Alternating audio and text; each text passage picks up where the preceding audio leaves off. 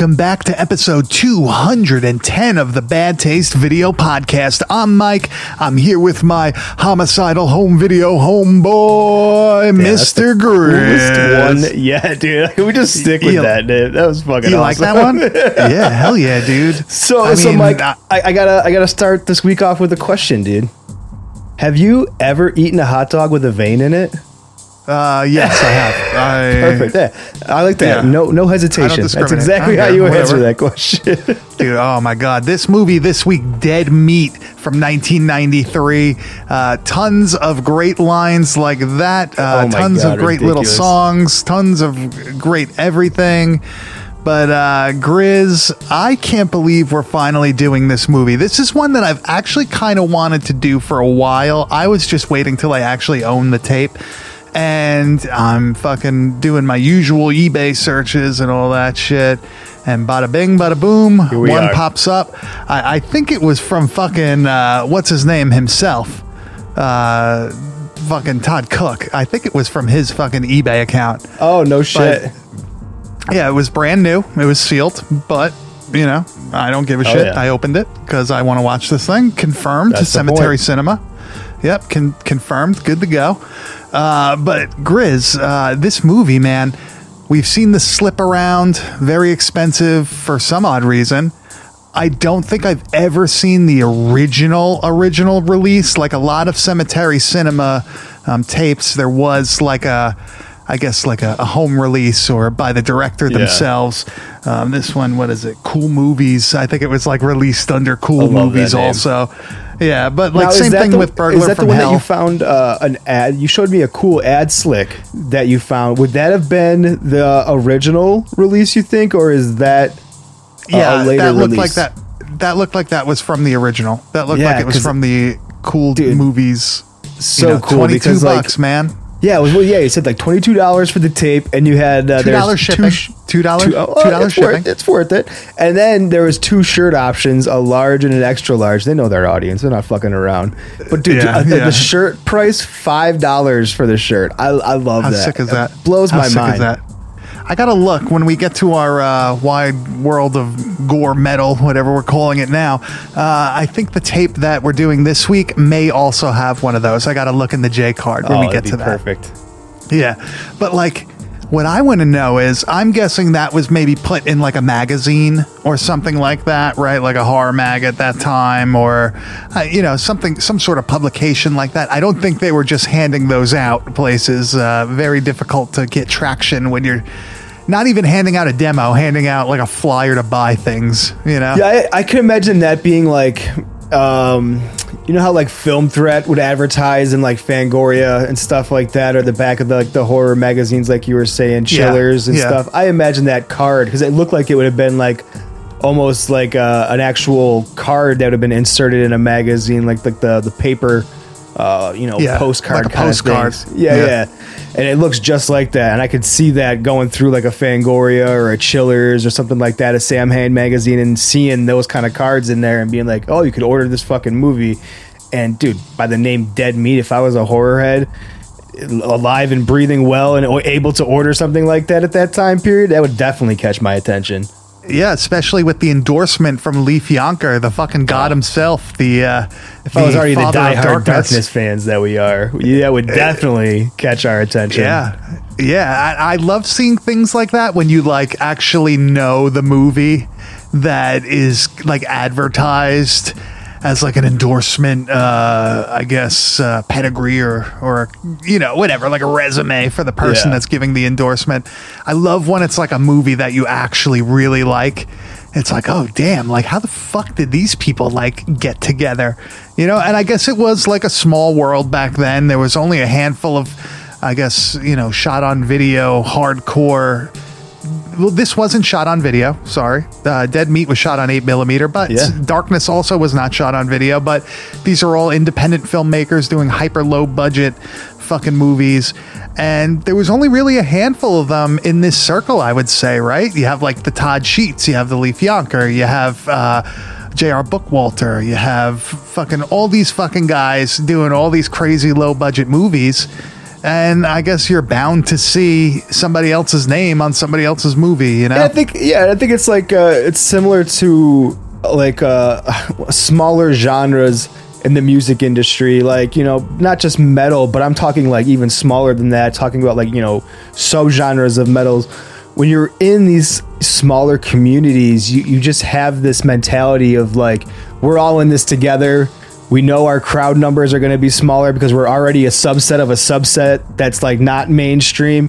So you have this like camaraderie that's built in that you instantly want to support those around you so that the whole community is brought up together and it gets stronger that way. And it had to be the same way with the horror scene in like the late 80s, early 90s of all these low budget people who were pushing and pushing out content. And you can see that in the way that people like Todd Cook, I mean, he's wearing a fucking dead meat shirt and an evil night half uh, throughout the whole fucking movie he's wearing a dead meat shirt so you could see the influence that movies like this had on others in the community and i think that's the coolest aspect of it Yeah, that that's what I really like about uh, like what Todd Cook was doing back then. Like he was finding these other like really small directors and giving them like another distribution uh, outlet for their movie.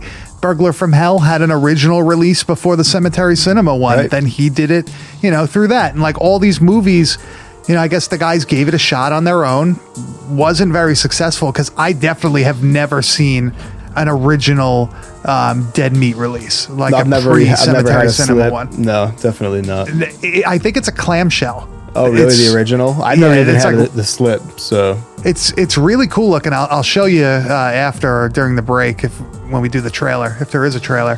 But um, it's like you know you tried really hard, and then somebody comes along the next year and is like, "Hey, like I really liked what you did. Like you want to try this? You know, I have a label." I'm putting out all these other movies. Like, you ever hear this, this, this? Like, uh, you know, it's so I don't know what the deal the was. music industry dude it's Yeah. crazy Yeah, like when somebody starts a small music label just to fucking distribute their own shit, and then it's a, they get a friends band on there too, and then that grows. It's how all those small labels. And like you even mentioned when Yeah. we were covering the Todd Cook stuff that like he had reached out to uh um what the to Sheets and that like he became friends with him and they worked on stuff together. So it just like, like that's exactly what you were saying. Like I think people like Todd Cook are are special in that way where they're like the the outlet that brings all of those different things together. Like it's it's easy to be like you're like you're doing your own thing in your own private space and kind of become an island and not really think about the outside world only on what you're doing. But when you have people who are able to like pull you in and plug you into other people who are also doing that it really does just create a much bigger audience. And it's, it, that's across the board in everything that people do artistically yeah, yeah, and it's cool. It's cool that like people can create a community like that. Hell Like, yeah. Especially when that Um, lives on so long, dude. Like we're talking about it now, you know, 20, 30 years later. If you're listening to this podcast, you're probably part of that community, keeping that fucking That, the that spirit is going, alive. right? yeah. hey, one thing I gotta say is if you try to find this movie online, good fucking luck. Because uh, I I have not seen this online No, anywhere. I couldn't find Uh, it anywhere online to yeah. watch. Luckily, I had a, a Luck- source that I could view it Yeah, from. yeah. So. We, we watched it together. yeah, I came over.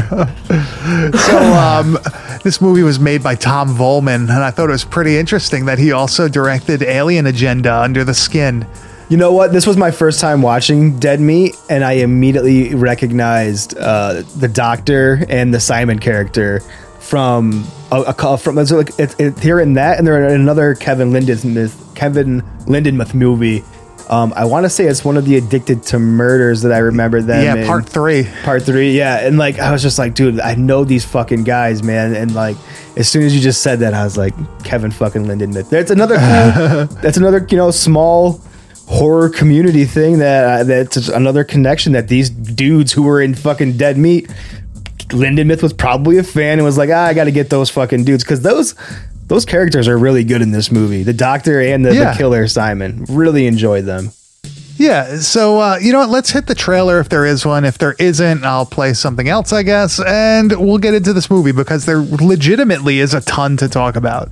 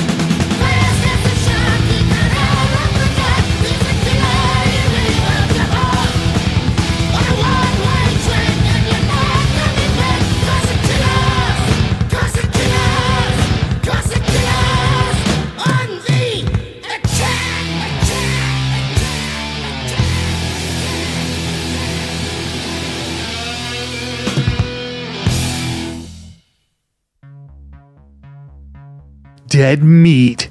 Now, before we move on, I want to kind of get back into the VHS releases because I was just looking at the slipcase that um, everybody probably knows, and the year on that one is 1995. The year on the Cemetery Cinema one, uh, 1993, but I think it was actually 1994. And that I believe predates the slipcase. yeah, and then I think the one that I sent you, the original picture, 93. uh, yeah, that says ninety three on the back. I so believe. this is right? definitely the the first release of it in a clamshell. Really cool I love the uh, really cool the cool movies uh, pictures logo like a palm tree. It's just so fucking generic that it stands out to me. I love it. Then they got like the picture of the fucking the eyeless dead body, like at the bottom as like a little you Oh, know yeah. clip art thing. Oh, so cool, man! This movie, they just they got it, and I'm surprised that this didn't get like. This is gonna sound fucking stupid.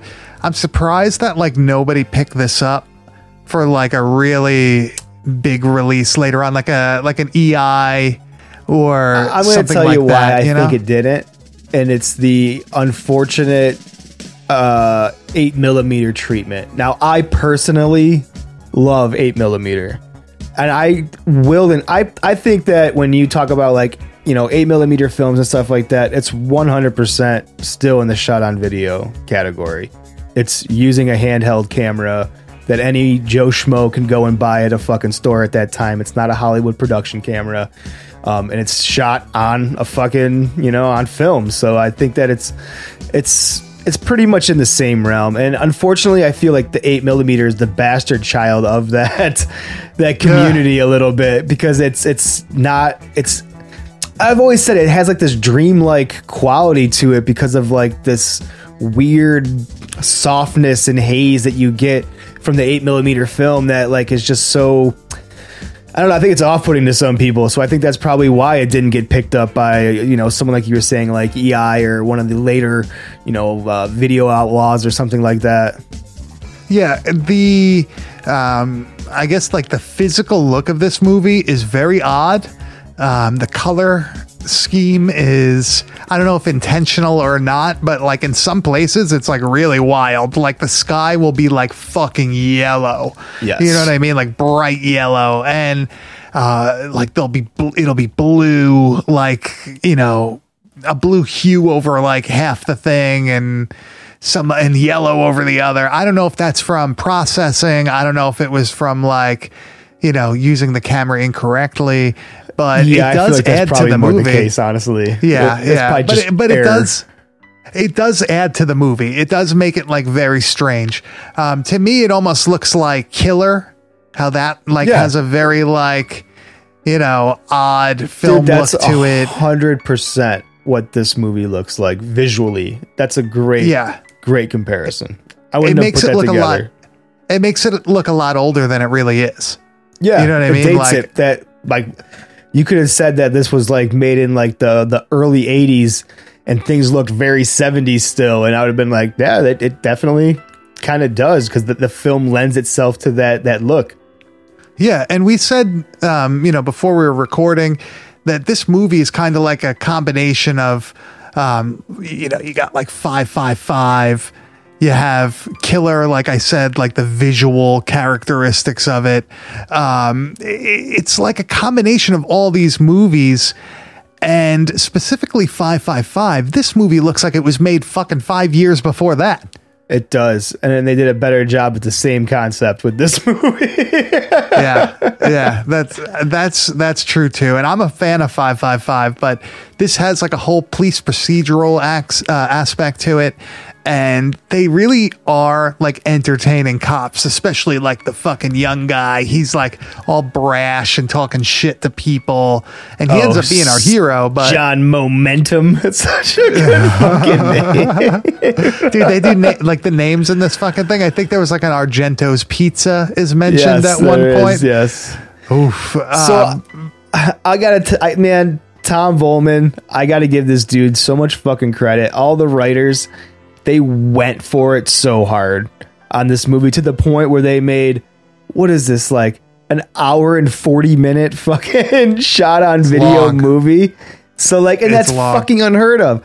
And that's my, that also How many- brings me to my issues that I just want to get out of the way is that I do love this fucking movie. This movie is amazing.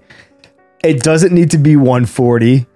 It could have easily been 60 minutes, a strong 60, and I would have been on the edge of my seat wanting more compared to being like, I'm 140 in and I'm ready to fucking roll credits. Because a lot of that cop shit, bro. I hate movies that give me cop perspective. I don't I I, I don't like that. Like I'm with the cops chasing after somebody. I don't fucking get into that, you know. Like Overdone. I, I want to see the killer's perspective. I want to be in their shoes and like I want to, or of the victim's perspective. I don't want to be in the fucking cop shoes. I never wanted to be a cop. I still don't want to be a fucking cop. I don't want to see what it's like to be a cop. So like, it's just weird for me. Um, I, I could see how this is kind of long. Um, anytime I see a low budget movie um, from Cemetery Cinema, I uh, automatically assume it's at least an hour and a half. For some reason, all their movies are long as hell. even I don't know if that's like, I don't know if that's like the original filmmakers' like lack of editing skills or whatnot, or the ability to tell like a clear, concise story. But like every time, it's just these movies could be an hour, an hour eight. Like all the camp video movies, they're like sixty-eight minutes, and they're Like- strong. and if Yeah. this would be so strong, at even even 120, so fucking Now- strong.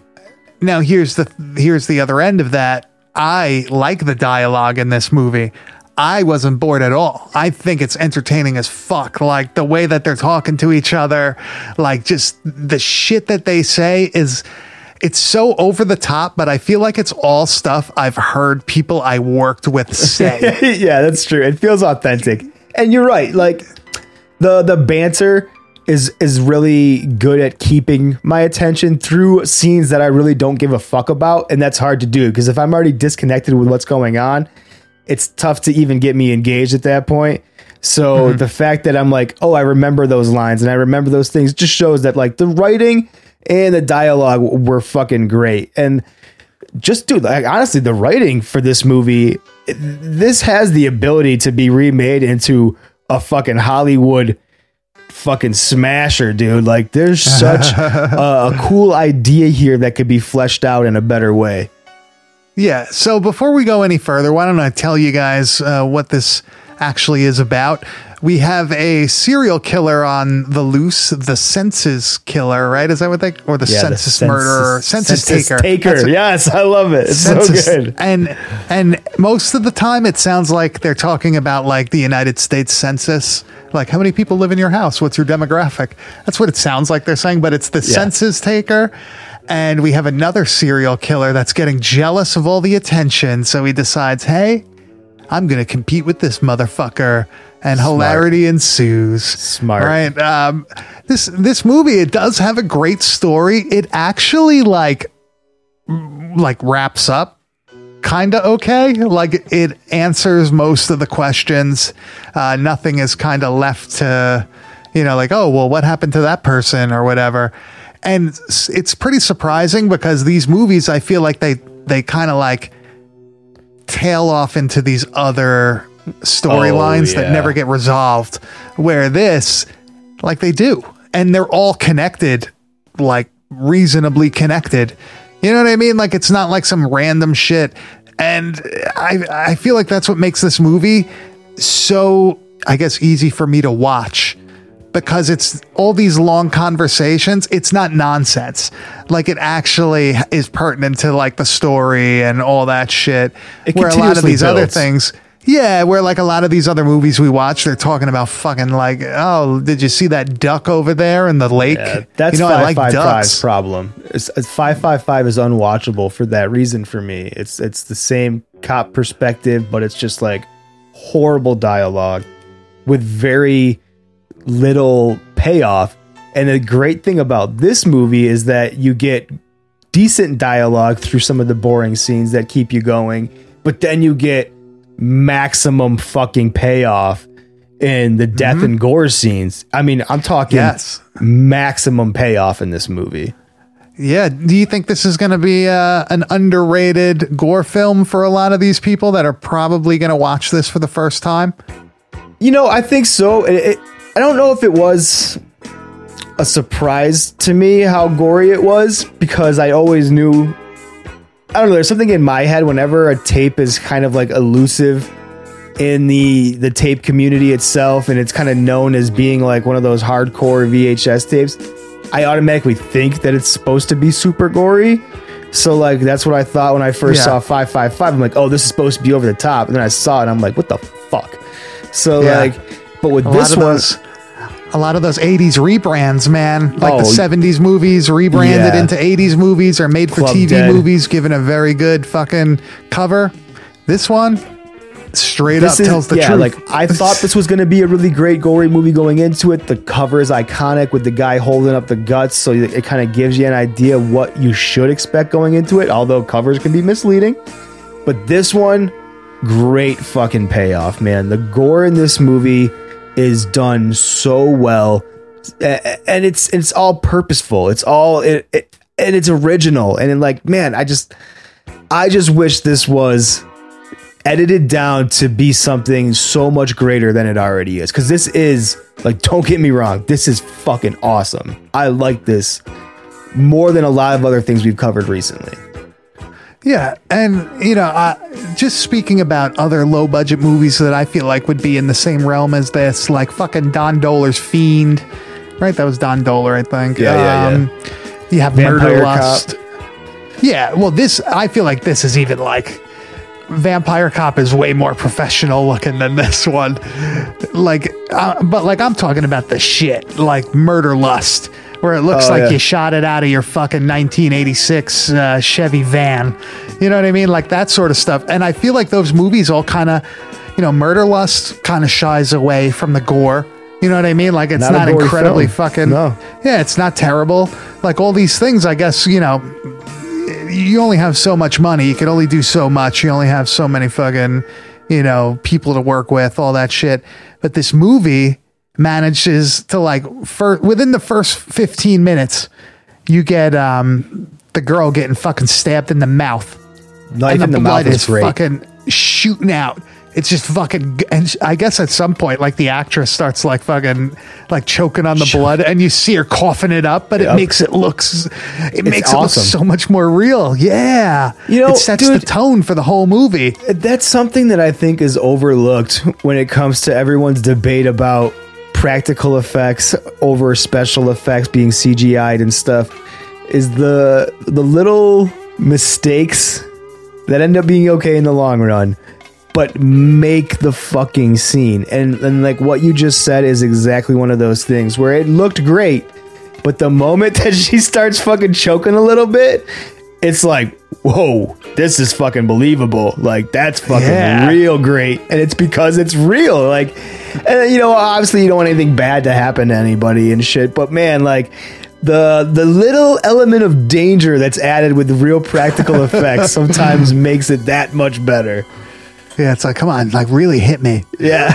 Lay it in, brother. Gotta do this. Yeah, yeah, lay it in, brother. Let's do this snug. but like that, it really sets the tone for the rest of the movie. You know, you're gonna get a fucked up thing. There are way more fucked up things in the movie. You have fucking George W. Bush over here, fucking swinging the axe, cutting the girl up on camera because he wants to. He he sends a, a videotape of himself killing this girl, uh, like mutilating her.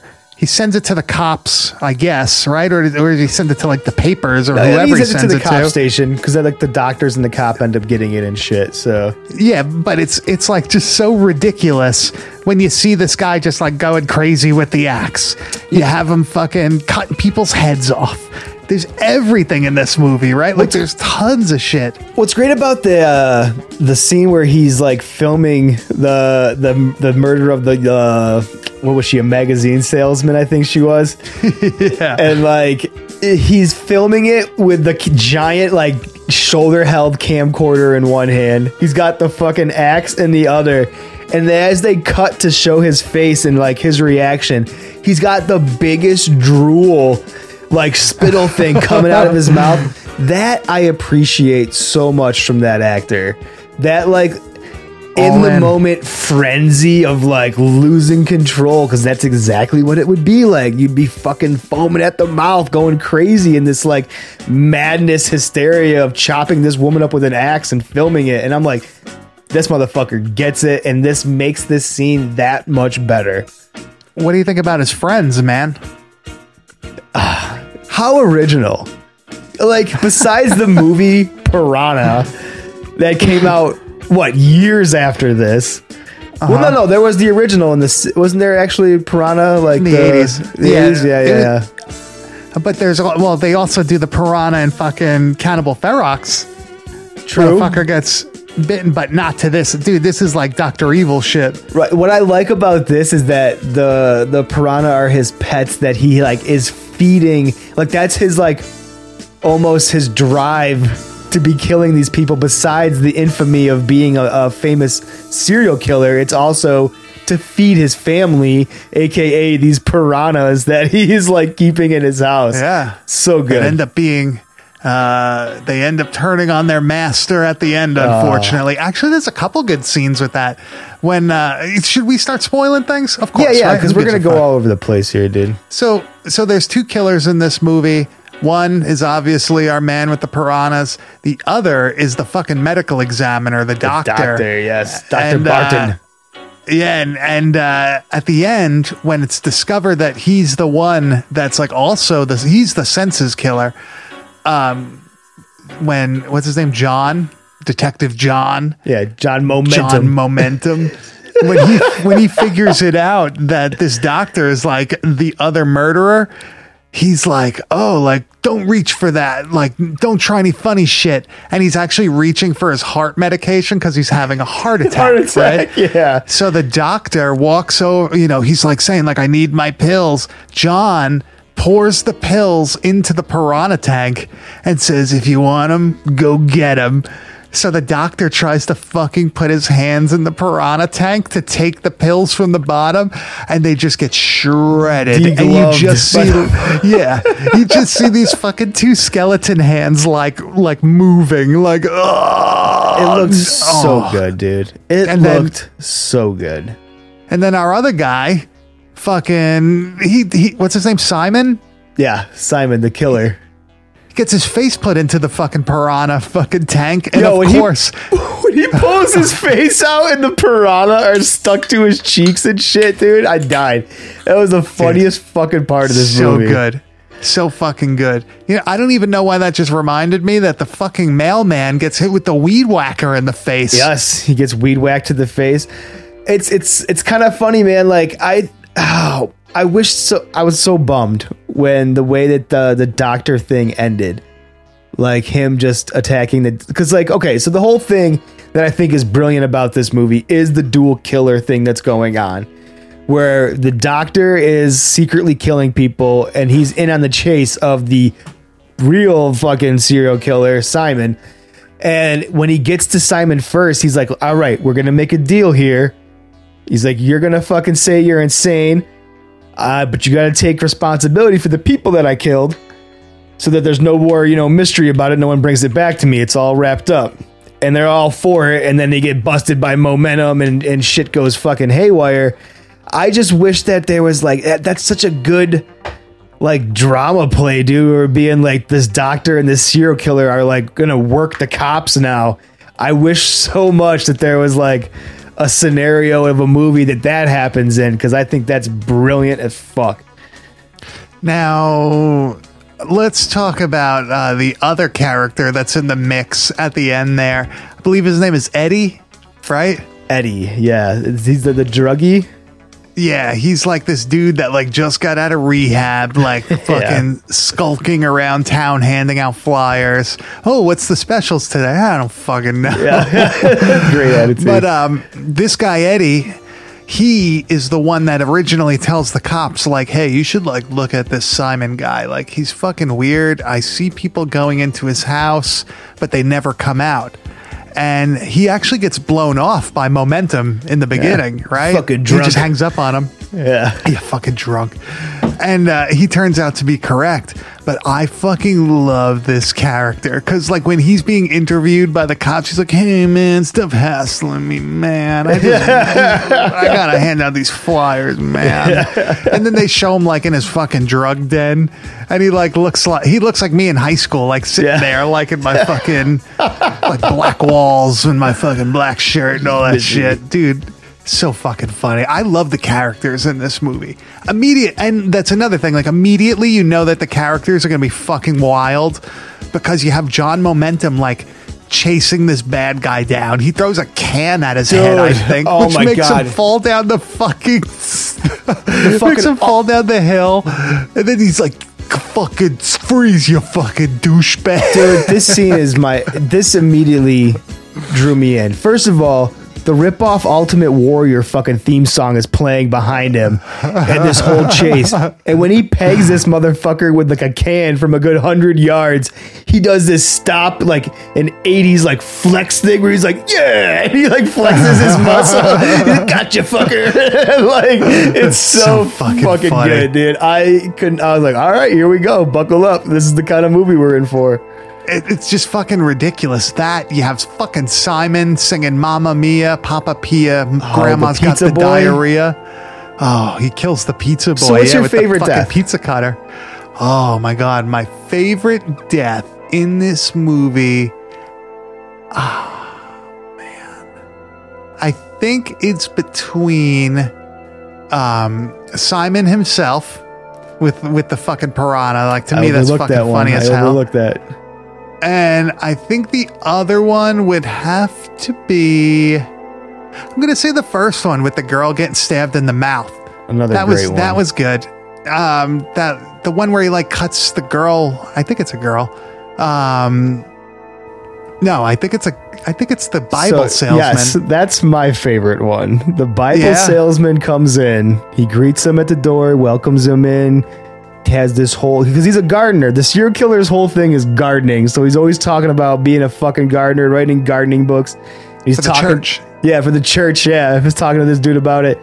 And then he like legitimately beats this fucking dude to death with a Bible. Not just one. Like he hits him with one, but then just continues to throw Just fucking. Bibles at his face like over and over. I was like, this ah touche. That's that's fucking awesome. There's just there's like so many funny things like that in the movie. Like the two other cops that were originally on the case, like all their fucking interactions. That's where you get the fucking hot dog with the vein thing. Yeah, he calls him something else too. What's he called? Like a like a. I know he says he's, gonna- he's fucking his like that. wife at one point. I remember that part. it's so it's so funny because it's like like classic cliche like cop movies from the 80s thing where you got like the team of cops that are like on the case and they always have that like rival asshole team that's in the fucking station too that they're always talking shit to like it's so fucking like it just fits all of those like movie tropes that you'd expect it to But the banter is really good. Where it's like, oh, you better not fuck it up, or you're gonna, you know, you're gonna have nothing. And he's like, oh, I'll be in good company. I'll be with you, motherfucker. Like Yeah, all it- funny shit like that that. is true. The the banter is so good that it, it it feels like it doesn't belong in a movie of this budget. You know, the that's what I'm saying. The writing is so strong, and like it has three writers, and I think that is a smart way to do things, man. Because the more minds you have on something, and the more critiquing that you can like play off of one another, I think you get a stronger product in the end. And I think this is a testament of it. Like this feels so right in the dialogue. I think it can go either way. Yeah? Sometimes there's too many. Sometimes there's too many cooks in the kitchen, man. But when you get the people that really can work together and they have like a very, you know, their their end goal is exactly the same, then you get shit like this. It's it's funny, man, because like uh, I was listening to some some Eric Bischoff stuff, and he was just kind of like talking about something similar, where it's it's different personalities, and I think in how you can put them together. Where some people are great with coming up with ideas, and other people are really fucking good at taking somebody else's idea and then making it a fucking brilliant idea. Yeah, polishing it. you yeah. know, where but they couldn't come up with that shit on their own.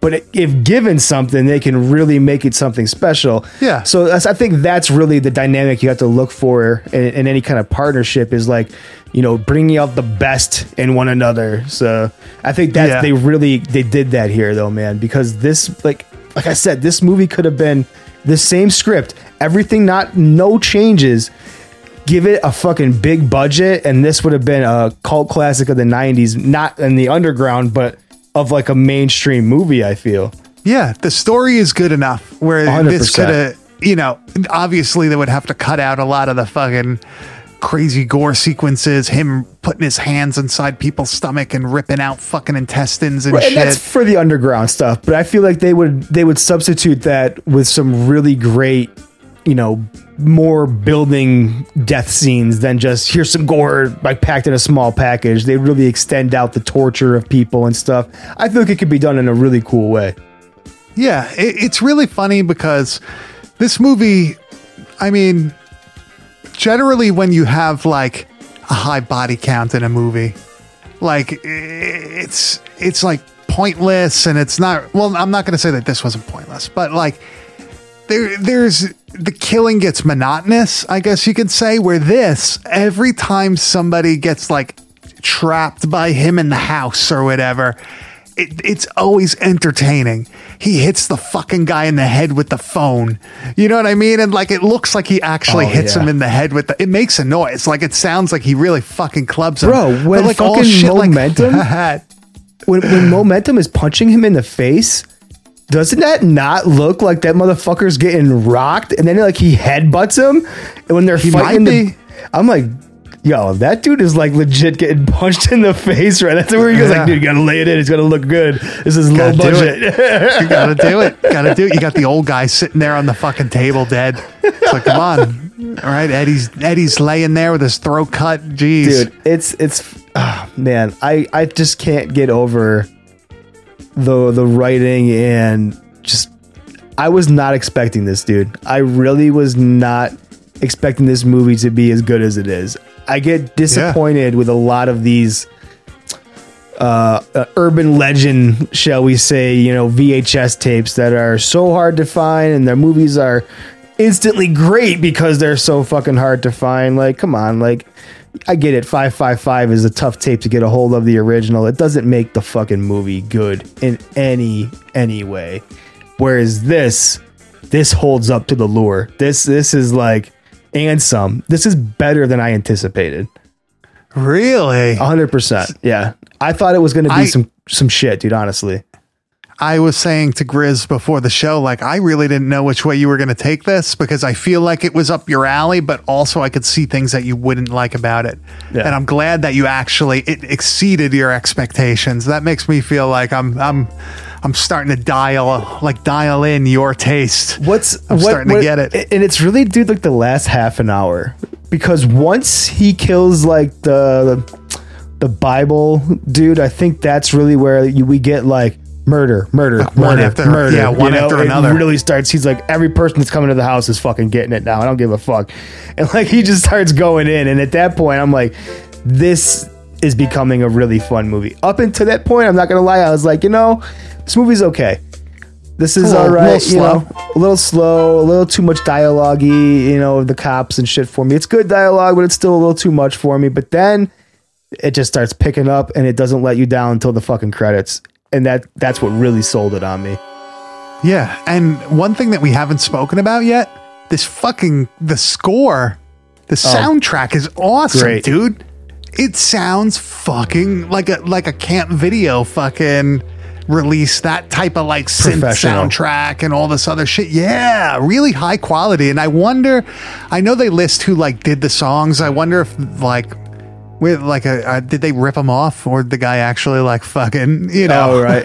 it's it's so high quality that you don't you just don't see it in movies like this. You know, it's it's stuff like that, like the score, um, and like the the really strong writing and the the really great gore that they come up with. It's it's also not just great, you know, unpurposeful gore. It's it's really believable, realistic looking gore. Even the hands when they come off look really really Dude, good. the severed head.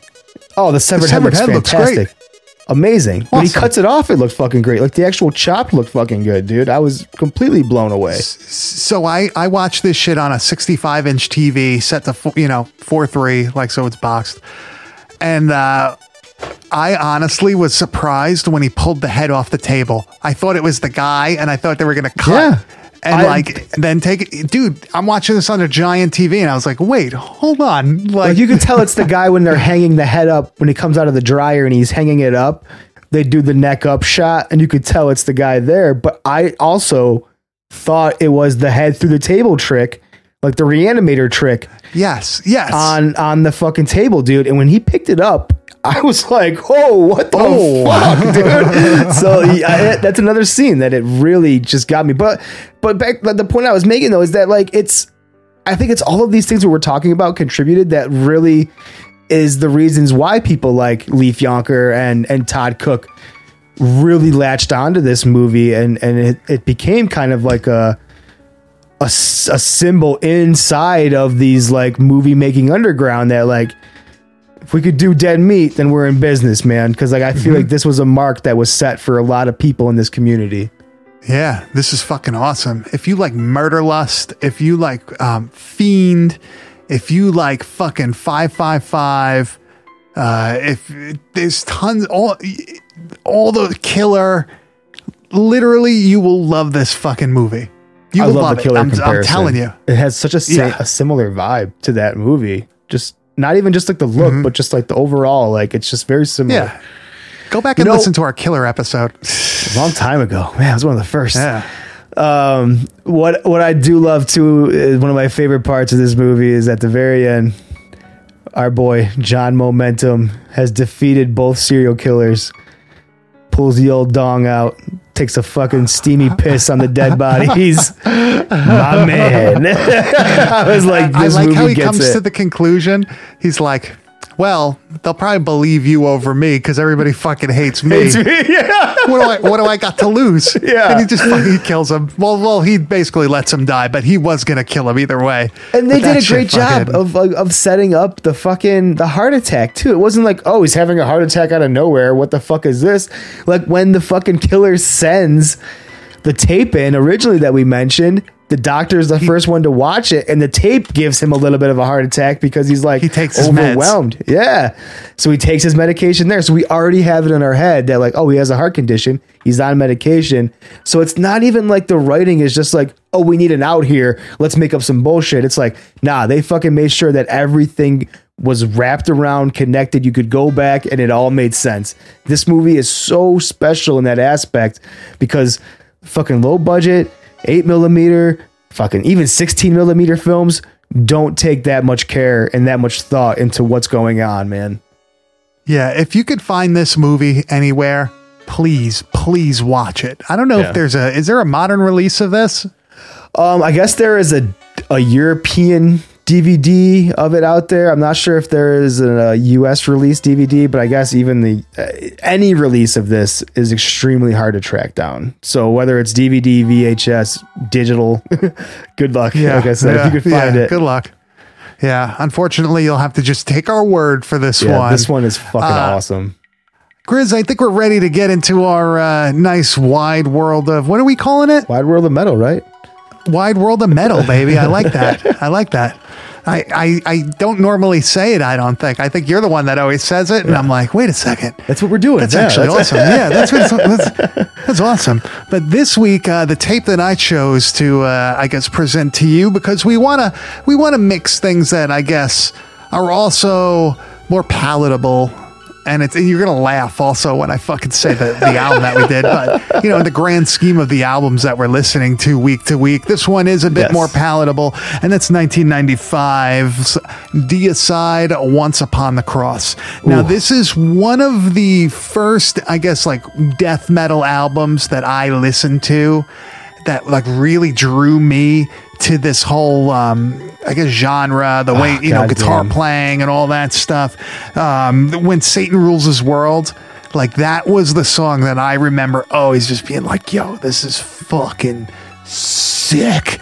Like this is I wish I was in a band like this. I never was. I, I still wish I was in a guitar, fucking band yeah like Deicide. dude this this album like this is before they got all corny and like everybody started making fun of them and all that shit and like it's like oh so ridiculous this album is fucking awesome Yo, go Um, see him to back. live and fucking make fun of them motherfuckers, dude. Glenn Benton will fucking punch you in the face. I did I did see them live and it was awesome They're so good, really- dude. Right? it was dude. it I saw really cool. George on drums, and they fucking destroyed, dude. I was like, holy fuck.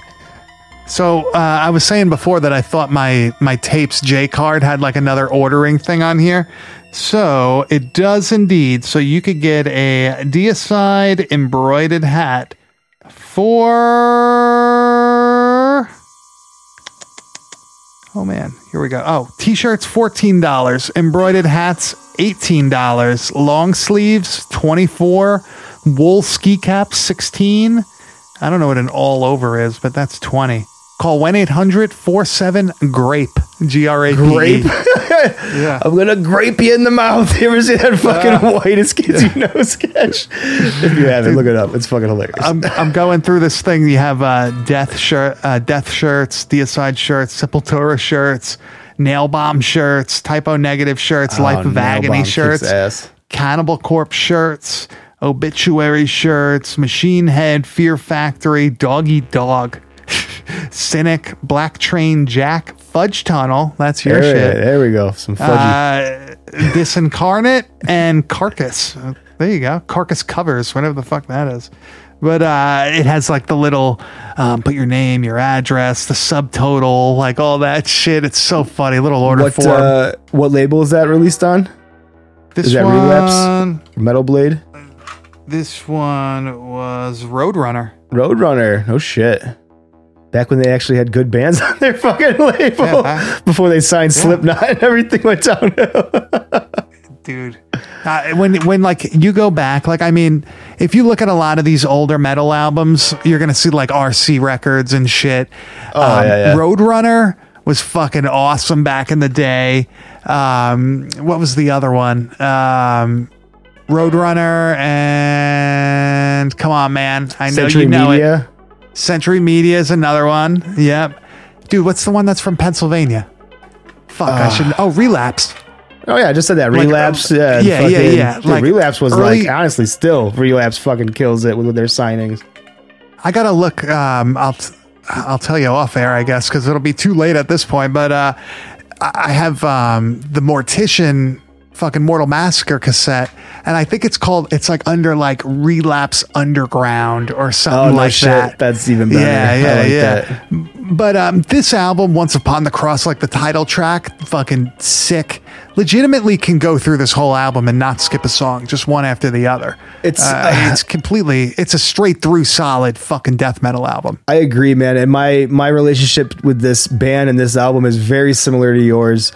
Um, once I kind of like bridged that gap from you know traditional metal into like really heavy death metal and stuff, Deicide was one of the first bands that I came across. And and being the young, obsessed with anything satanic fucking kid that I was, Oh, yeah. you know, Deicide was just really dialed in for me. Uh, just cruising around. I had the I had the Mustang when I was young. Thought I was fucking cool, and I'd be blasting fucking kill the Christians in that motherfucker windows down, dude. Thinking I was doing something fucking rebellious, and uh, it it's it's man what what it is about Deicide in particular is the production of their albums. Oh, it's so good. It's just different, right? It's not the same as all the other death metal bands at the time. When you hear the fucking drum production on any Deicide album, you're like, this is fucking Deicide. You just know. Like, Yeah. and that's something so particular to that band where it's like most of the times, like, oh, I know the vocals, I know the guitar playing, I know the fucking drums to uh-huh. Deicide before I know anything else. It's fucking awesome.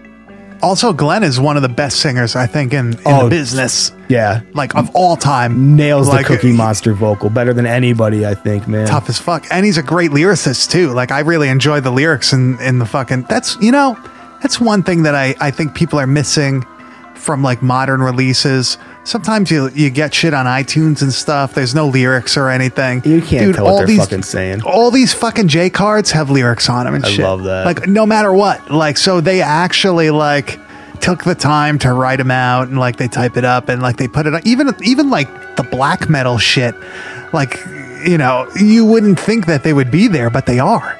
It's Yeah. so fucking strange and I love it because there's no like guessing what the words are and shit, you know.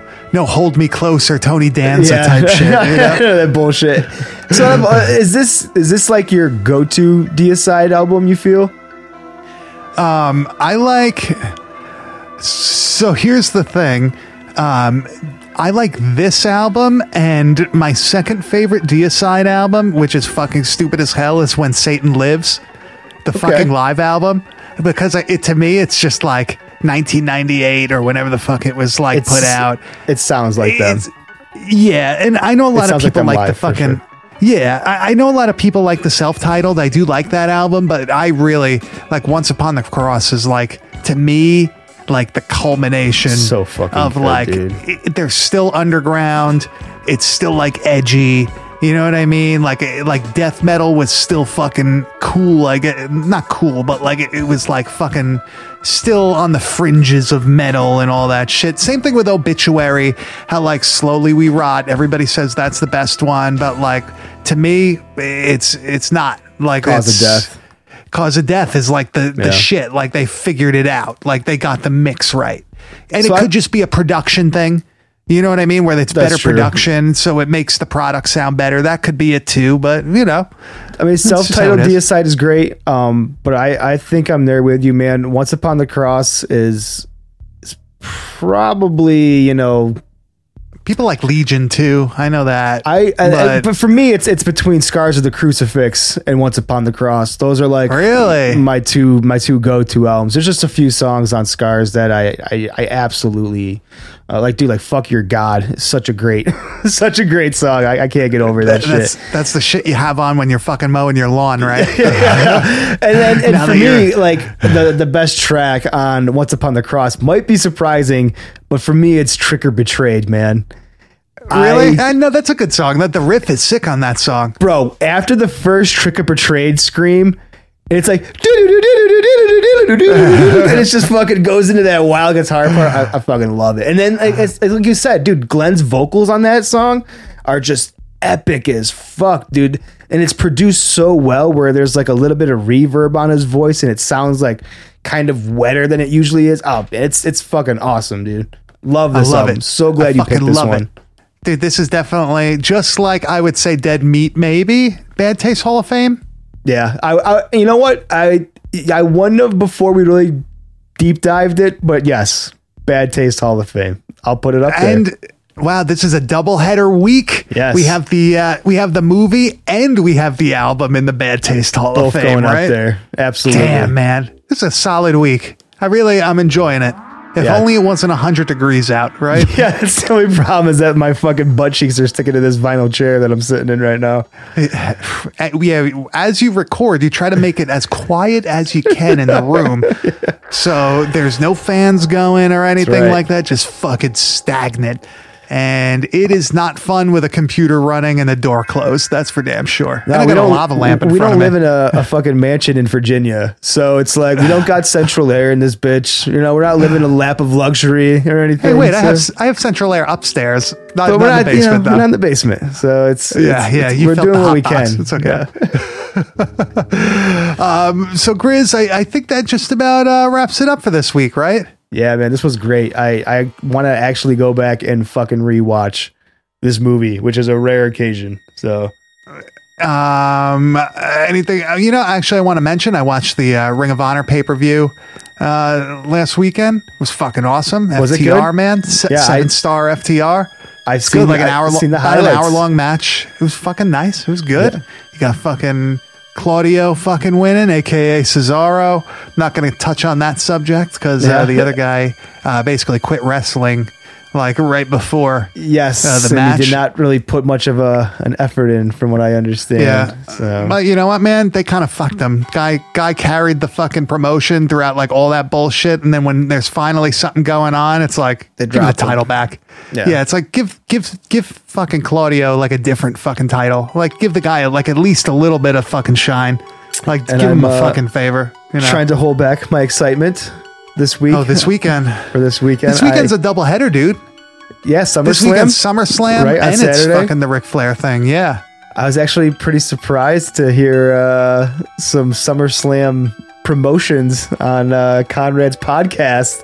Oh, dude, Double. J is fucking gonna be a guest referee on one of the matches. I did, yes, and he was just wasn't he like on uh, third or Friday Night SmackDown? Wasn't he a referee? Yep. Yeah, so he's all dude. He's, he's making that money, baby. But yeah, He looks I'm, great, dude. That's the first fucking pay per view I'm buying in a long time, dude. I'm I'm dishing the money out six o'clock Sunday. I am, Wow. bro. I Get am your fucking nachos pumped. ready, right? Yes, Fucking Hell yeah. Got the Ricos fucking on deck. It's gonna be hell fucking yeah, going dude. down. Get that fucking surround sound That's right. going. Uh, I'm gonna get so baked. I'm It's gonna excited. be awesome. I'm ex- I'm excited for that. It's gonna be a gonna be a lot of wrestling this weekend. Yeah, dude, for me at least. I know you, maybe maybe you'll come back to the WWE now that the old man is fucking finally giving it up. You know, I, I, I mentioned this to one of our uh, one of our homies. That's uh, the Kairu Gore homie on fucking uh, Instagram and stuff that we talk about all the time. Steven. Um, me and him were talking about this the other day because he was saying how you know now that Vince is gone, he wants to check out WWE again. He's an AEW head, and I was like, you know, I'm definitely going to, but I'm gonna have to wait, you know, like 30 days because Give it some got- time. They got to finish out the the the Vince storylines. They're not gonna be able to just drop all this shit. But I do think that in the next by September, I think we're gonna start seeing some pretty big changes. Yeah. you know. Well, the remember way when- things are done. when Triple H was in charge of NXT, all of a sudden it fucking turned the fuck around and it turned into a great fucking thing to watch. Hopefully, he's Dude, able to do that with with the main roster, and hopefully he starts giving the people, you know, the time of day that fucking deserve it instead of making everybody look like a fucking buffoon. Because there's too much. This is going to sound like a real fucking Jim Cornette take right now. There's too much comedy shit Way in the too much, WWE stuff where like even think back in the attitude era yeah there were like comedy acts but it was like dirty shit you know what i mean like it was never just straight But up that's across fucking the like board, dude. I think I think the only place you're not getting that was Ring of Honor. Like that's really the place that you we were had getting. danhausen You know what? Out of all the goofy Very shit, evil. out of all I the like goofy him. shit that's going on on AEW and WWE, because I think it's both. I think there's way too much fucking comedy on both of that shit to be taken seriously. I enjoy that kind of comedy that Danhausen is is giving us because it's not just shitting on wrestling. You know, it's not some asshole wrestling with his completely hands in his pockets.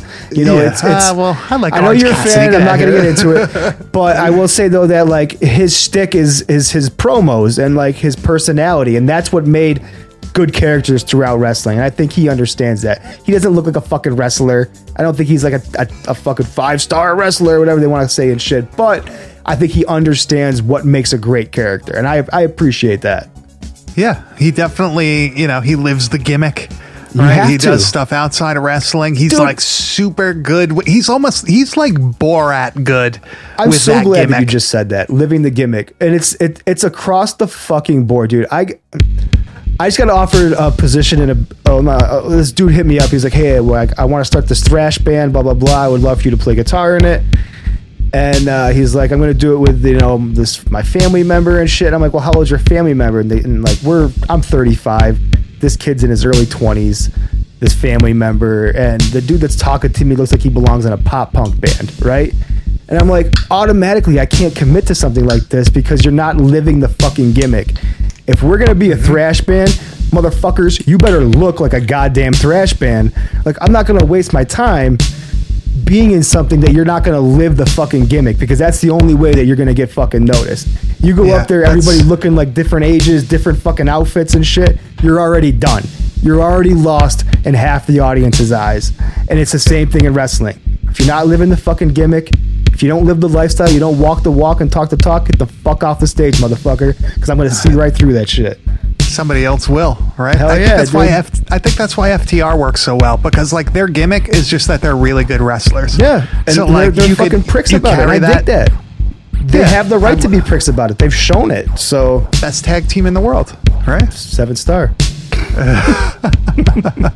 I really wish these dudes would like, like I know it was like toxic as fuck back in the day, but like when these guys are like, when we say live in the gimmick, I mean like the Road Warriors and all that shit. yeah. Like, man, imagine seeing that now. I mean, granted, everybody would be locked up. You wouldn't be able to travel to other countries to do shows and all that shit. But like, whew, that that brings. Uh, I know people talk Like when- about the the attitude area uh, uh, attitude era as being the shit, but really it's that ter- uh, territory time. That's when the, Dude, the that- fucking living the gimmick was real, Yep. dude. That's why Ric Flair is who he is today, from living the fucking gimmick from the territory days. like mid 80s fucking all that shit oh my god i wish i was i wish i was able to see that stuff like in person I know. or at least be able to experience it like while it was happening um, i would say the mid 80s was like the peak. Then you know obviously the WWF started fucking eating up all the smaller companies. Towards the late 80s he started like the downfall of everything. But then WCW became a thing once fucking Ted Turner bought it and uh, you know from there it went up. I liked early '90s WCW a lot. Um, I didn't really like early '90s WWF. A little corny, but You know, for I- me, it was home, dude. Like I was a kid, so I mean, I was right there watching every bit of that. I Doink the Clown. That was that was it for Yeah, me, dude. yeah. I love that shit. I, I have no idea why WCW like that time period just like drew, like drew me there. I don't know why. Cactus. I know it. I had no idea what the fuck that shit was as a kid. Like I was still fucking. I was still a fucking moron. But like, well, I'm still a fucking moron. but for, for whatever reason, it just felt more. Um, I guess like my style, smaller, more intimate. I guess you could say. It like, did feel more intimate. It was definitely Yeah. The way it was filmed Eh. was more intimate. yeah, it was less cartoony. I mean, it still was over the top, but it like wasn't as like Hulk. Well, Hulk Hogan was there eventually, but uh, it Around wasn't early 90s, as like I think Sting was really like that. That what really you know. Yeah. That's what I think of when I think of early '90s. WCW is Surfer Sting.